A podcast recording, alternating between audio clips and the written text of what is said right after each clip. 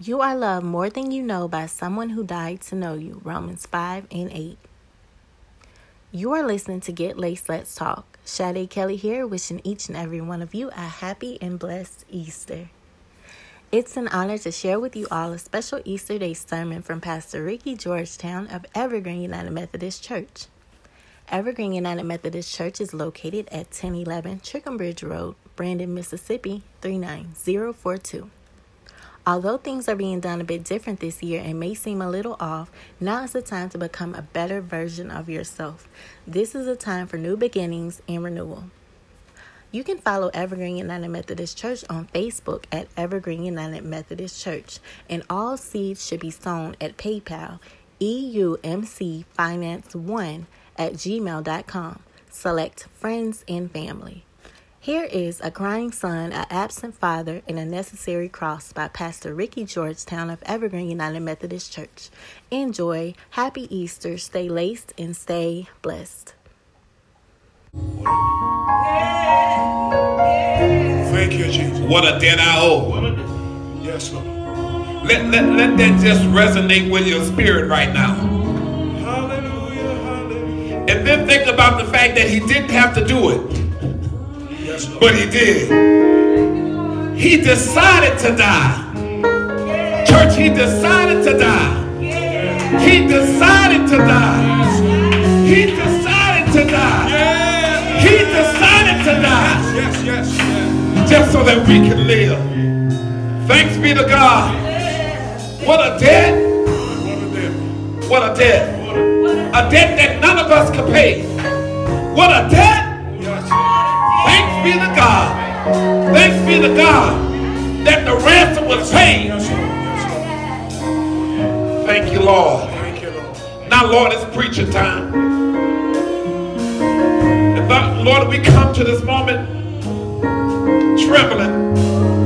Thank you, Jesus. We come trembling, God, because we know of it.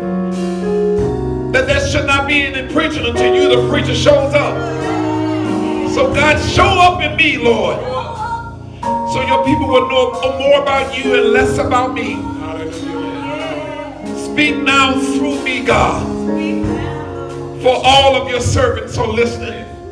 Now may the words of my mouth and the meditations of all of our hearts together be found acceptable in our sight.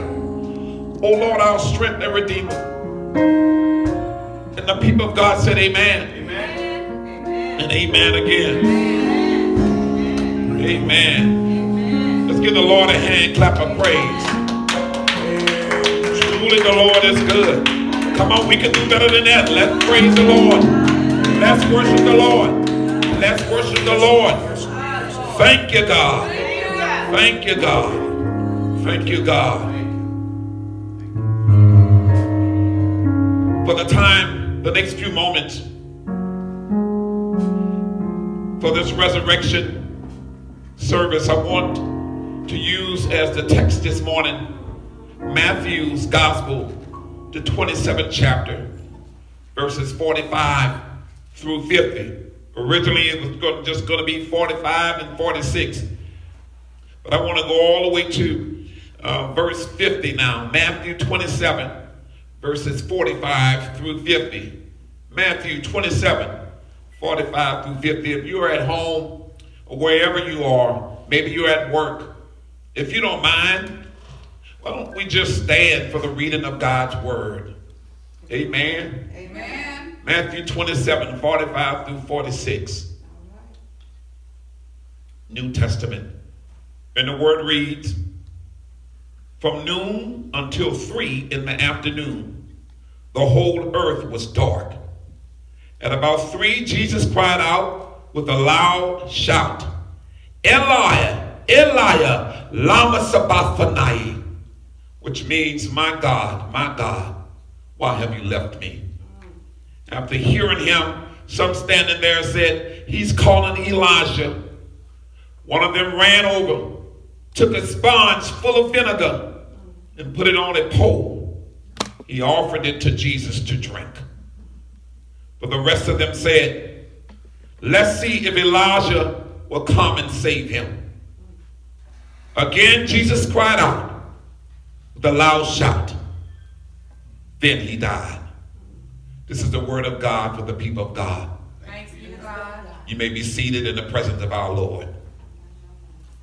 Saints, I want to use uh, this morning as a sermonic thought a crying son, an absent father, and a necessary cross. Let me say that again. A crying son, an absent father, and a necessary cross. On a hill far away stood an old rugged cross, the emblem of suffering and shame. I know I'm in the land of milk and honey, but if there is anybody in this house that knows anything about suffering, is there anybody in here that knows anything about suffering? Is there anybody out there that knows anything about suffering? Any true no limit soldiers, Jesus disciples up in here, up in here, up in here, despised and rejected by men a man or woman of sorrow and acquainted with grief. Is anybody else in here acquainted with grief? Yes, yes. If you are not acquainted with grief, keep on living. Grief is coming. Keep on living. Grief is coming. Grief is coming. Pain is coming.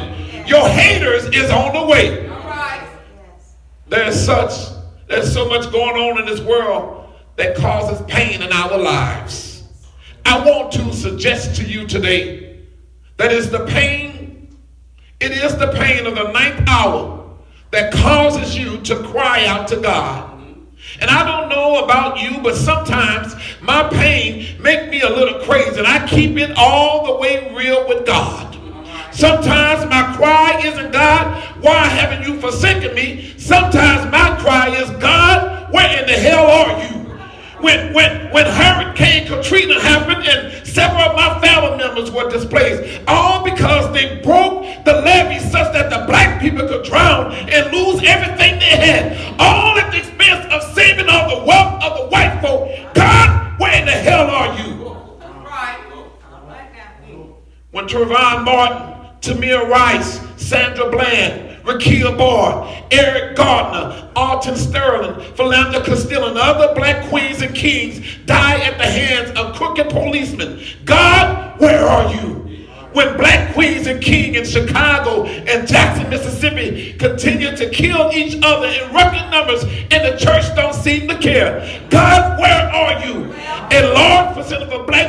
in Mississippi graduate from high school only reading at fifth grade level. God, where are you? When the HIV rates keep going up in the black community, particularly among our heterosexual sisters and pastors in churches, areas, pastors and churches aren't willing to talk about it. God, where are you? When a historic church in another country burned and three black churches in Louisiana burns, and yet only after the, the denomination to the tune of 60 million to Notre Dame, that folk decided to help the black church in Louisiana. God, where are you? When our government has spent an unknown amount of money to investigate the Russian influence on our democracy and the possible collusion 45, and a 400 page report comes out that we can only see a redacted report, which is four pages. God, where are you? The darkness in this world causes me to feel the pain of the ninth hour and makes me want to holler. God, where in the hell are you? The ninth hour is a cry. It- it- it's the cry when you get sick and tired of being sick and tired.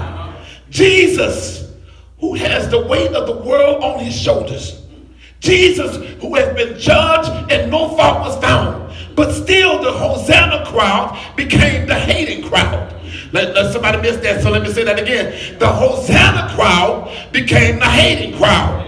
And they said, Crucify him. Is, is this Jesus that is sick and tired? And he says, My God, my God, why have you forsaken me? Those words were so raw with emotion that we still have them in Aramaic. Jesus' mother tongue, Eloi, Eloi, lama sabachthani. He's been beaten, y'all, blooded, bruised, battered.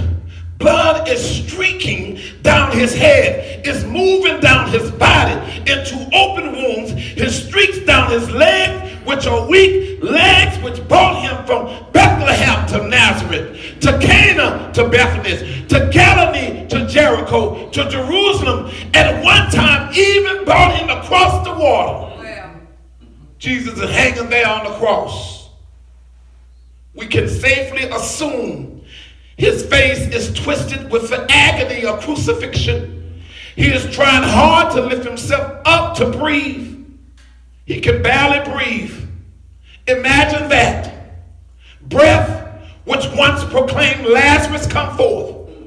Breath, which once proclaimed take up your mat and walk yeah. breath which once proclaimed our Father who art in heaven, breath which once proclaimed open your eyes and see, breath which once proclaimed your faith has made you well, breath which once proclaimed go your way and sin no more.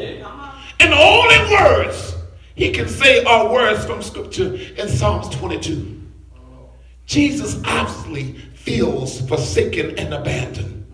No wonder some have concluded that Jesus was only a normal human being, feeling let down because God didn't stop him from being crucified. But is that really what's happening? Is that really why Jesus is crying out like this? I don't think so. Not, not least because Jesus has predicted over and over again, I am going to Jerusalem. I am going to be mocked and flogged and crucified. I will die, but I will rise again. He said, I will die, but I will rise again. This is not Jesus suddenly surprised. A lot of times when things happen to us, we're surprised. But I need you to know this morning, Jesus is not surprised. You need to touch somebody in your house. Uh, uh, give them a virtual high five and say, Jesus is not surprised. It might have surprised you, but Jesus is not surprised. Jesus literally feels God forsaken. This is not just because he is dying, but because the Father has turned his face away. That's what the darkness means in verse 45. It has been dark for three hours, from noon till about 3 p.m. Can you understand how strange that is? Dark at midday, not just cloudy. I'm talking about pitch dark, like nighttime. What an entire atmosphere that must have been. People knew that darkness was a well known sign of God's displeasure, such as we read about in Amos 8 and 9. God speaks there through the prophet Amos about a coming time within that day, declares the sovereign Lord. I will make the sun go down at noon and darken the earth in broad daylight. So, what's going on? Why was God so displeased? Why has God the Father turned away from the one and only Son, Jesus? To find the answer, we need to turn to two parts in the Bible. In Isaiah 53, we find a prophecy written around 700 BC. Words that predict about God's servant that he took up all of our infirmities. He carried our sorrows. He was pierced for our transgressions. He was crushed for our iniquity. The punishment that brought us peace was upon him. And the Lord has laid on him the iniquity of us all. That substitution, he took our place, y'all. I'm so glad he took my place. And he took your place. You ought to be glad this morning. He took your place. Have I got anybody glad that he took your place? You ought to be glad that he took your place. In 2 Corinthians 5:21 we read, God made him who had no sin to be a sin offering for us, so that in him we might become the righteousness of God. That's imputation. God considers Christ's righteousness to belong to us. In other words, as someone once said, on the cross, God treated Jesus as if he lived your life so that he could treat you as if you lived his life. Somebody missed that, so let me say that again. Uh, on the cross, God treated Jesus as if he lived your life so that he could treat you as if you lived his life. Think of it, all of your sins and mine laid on Jesus. All of our little white lies laid on Jesus. All of the little stuff that we think nobody else noticed laid on Jesus. All of our backbiting laid on Jesus. All of our hooking and crooking laid on Jesus. On the cross, Jesus was bearing the guilt of all the sin from the beginning until the end of time. And God can't be in the same room as sin. So he turns away from his precious son. Imagine the person you love most in this world.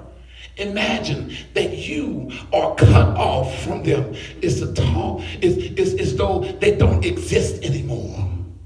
Imagine that magnified trillion fold for Jesus on the cross. How can we understand what that felt like? But today, saints, let's sure, make sure that we understand one thing. Let's get one thing straight this Resurrection Sunday. Because at that moment, Jesus was God forsaken. You will never be God forsaken. You might feel God forsaken, but you will never be God forsaken. When Christ is your Lord, the wonderful promise in Hebrews 13 5 is yours.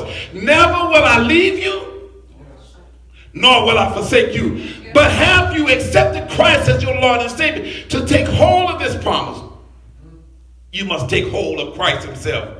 Four things we learn from these words of Jesus on the cross. And I'm gonna I'm gonna sit down and let you enjoy your Easter meal wherever you are. Four things, four things. Are you ready for these four things? The first thing is we learn how terrible our sin is. We learn how terrible sin is. I need somebody to know that sin is terrible. You say it's terrible. I, I, wish I had somebody that said sin is terrible. My little lie, my moment of pride, my selfishness, our moments of I can't do anything for you unless you can do something for me. Our moments of helping somebody out and telling the world about it. My sin killed the perfect Son of God. That's how bad sin is. The second thing I need you to learn is that we, we learn how amazing God's love is. The second thing, how amazing God's love is. A young boy came up to his mother one evening and handed her a piece of paper. On that paper, he had written the following list. He says, for cutting the grass, five dollars. For cleaning my room, one dollar. For going to Piggly Wiggly for you, one dollar. For babysitting my little brother while you went shopping, one dollar. For taking out the rubbish, one dollar. For getting a, a good school report, five dollars. Mom, when you added up the total is you owe me fourteen dollars. Well, his mother looked at him for a moment, and then she picked up the pen turned the paper over, and wrote the following words. For the nine months I carried you while you was growing inside of me, no charge. For all of the nights I sit up with you, nursed you and prayed for you, no charge. For all the trying times and all the tears that you caused me through the years, no charge. For all the nights that were filled with dread, and for the words I knew were ahead, no charge. For the toys, the food, the clothes, and even wiping your dirty nose. No charge. Son, when you add it all up, the cost of my love is no charge. That God in Christ, y'all, should come to personally pay for our sins with no charge. We can only say, wow, God, how you must love us. The third thing I need you to learn today is we learned that from this text that it's okay to feel abandoned sometimes. And even though we can't trace him, we got to learn to trust him. Somebody missed that, so let me say that again. Even though we can't trace him, we got to trust him in the process. I need, I, I, am speaking to somebody right now. You got to trust him. I know you're going to hell, through hell right now, but you got to trust him. I know you can't seem to see, see the light at the end of the tunnel, but I dare you to keep on pressing. You got to trust him. In the Bible, Job felt abandoned by God. He lost his family, his wealth, and his health. He felt kicked down by God, abandoned and forsaken. In the Bible, King David felt like that. My God, my God, why have you forsaken me? Why are you so far from saving me, so far from the words of my, my groaning? Those were King David's uh, words first in Psalms 22 1. There were words of a good, good person who was suffering and couldn't work out why. David had big family problems. He was on the run. He felt forsaken by God. In the Bible, Martha and Mary felt like that. They said, Jesus, if you had been here, our brother wouldn't have died. Why did you leave us? In the Bible, Jesus on the cross felt so devastated by God's apparent absence that he almost screamed those words of prophetic scripture. my God, why have you forsaken me? Sooner or later, saints. Sooner or later. I said sooner or later. Or later or sooner. Many of us will ask the question. Many of us will cry the same cry. Where are you, Lord? When a plane crashes, when a storm comes our way and literally takes our breath away, when divorce happens, when our children start acting stupid like they have lost their last little piece of mind. Where are you, Lord? When you do all you can for another church member and then instead of they stab you on your back. Where are you, Lord? When you introduce your best friend to your man and you find out they've been having coffee behind your back. Where are you, Lord? When your best friend since high school tries to sleep with your wife. Where are you, Lord? When COVID 19 takes several of your family members and your church members. Where are you, Lord? I know I'm in Mississippi and none of this stuff happened around here. I'm talking about Louisiana and all the rest of the world. I'm talking about stuff that makes you, that make, make that shakes you and take you to another level and brings you and brings the worst out in you. I'm talking about stuff that make you want to kill a Negro, catch a case, and ask your AG to come put a few dollars on your commissary. When a relationship breaks up, where are you, Lord? When some when loved one dies, where are you, Lord? When sickness strikes, where are you, Lord? When God doesn't seem to answer your perfectly good prayer, where are you, Lord? At that time, remember that you're in good company with Job, David, Mary, Martha, and even Jesus. Even good Christians will feel abandoned sometimes. But God promise is still true. He said, I will never leave you, nor will I forsake you. The fourth thing, the fourth thing, the fourth thing, and I'm, I'm about to take my seat. The fourth thing is we learn that we learn what to do in our darkest hour. A young Jewish girl lived in Warsaw Ghetto in the, the darkness of the Second World War. She hid from the Nazis in a cave and wrote these words of a poem on the wall of the cave. She says, I believe in the sun even though it's not shining. I believe in love even when feeling it or not. I believe in God even when he is silent. That reminds me of what an old Baptist preacher once said. He said that in the awful darkness of the midday, midnight, Jesus took hold of God with both hands. Then he said, My God, my God. At the end of the day, you see, when Jesus screamed these words, they were not words of despair, they were words of faith. Those words were not Jesus' last words, nor were they Job's last words, nor were they King David's, and they won't be your last words either. What do you do when your darkness hour is upon you? What did Jesus do? Hold on to God with both hands. I tell you to hold on to Him with both hands. You just got it with one hand. But I dare you to hold on to him with both of those hands. And though you may not fully understand, you hold on to him and don't let him go. Because of Jesus, he has promised you, never will I leave you, nor will I forsake you. This is not the end of the story. And it ain't over yet. Jesus, yes, Jesus the Son, cried out. Yes, Jesus on the cross in his darkest hour felt abandoned. But before I take my seat, I came this morning to tell you that uh, two things. If it, it is the cry of your darkest hour that caused the light to shine. Let me say that again. The first thing is, it is the cry of your darkest hour that causes the light to shine. The second thing, and the cross is necessary. Yes. Hello, hello, somebody. Somebody, please go tell Peter. Go tell Judas. Go tell James. Go tell Matthew. Tell Bartholomew. Go tell Andrew. Go tell John. Go tell Philip. Go tell Thomas. Go tell Simeon. Go tell James. Go tell Matthias. And the other James too. That it had to happen this way. He had to go this way. The cross was necessary. Saints, you will have to cry sometimes. Sometimes you are going to feel like God is gone. You will feel just like Jesus felt, God forsaken. But don't be afraid to carry your cross because trouble don't last always. And you can't get to heaven without a little bit of hell. No cross, no crown, no guts, No glory. That's why I'm thankful for the old saints that would say, at the cross, at the cross, where I first saw the light, and the burdens of my heart rolled away. At the cross, at the cross, where I first saw the light. Then that second verse says this It was there by faith that I received my sight, and now I'm happy all the day. Thank you, Jesus. This Resurrection Sunday. Thank you, Jesus, for showing us how to cry.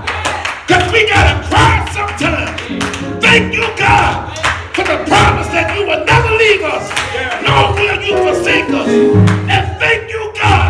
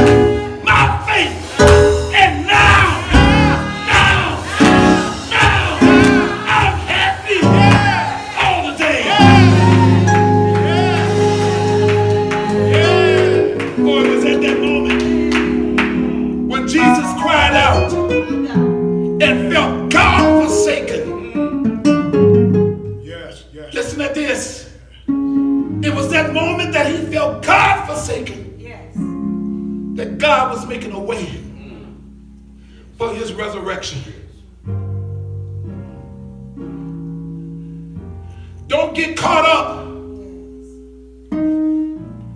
in the cross. Maybe you're bearing your cross right now. But I stopped by on my, my way to heaven to tell somebody. In three days, he rose. The cross,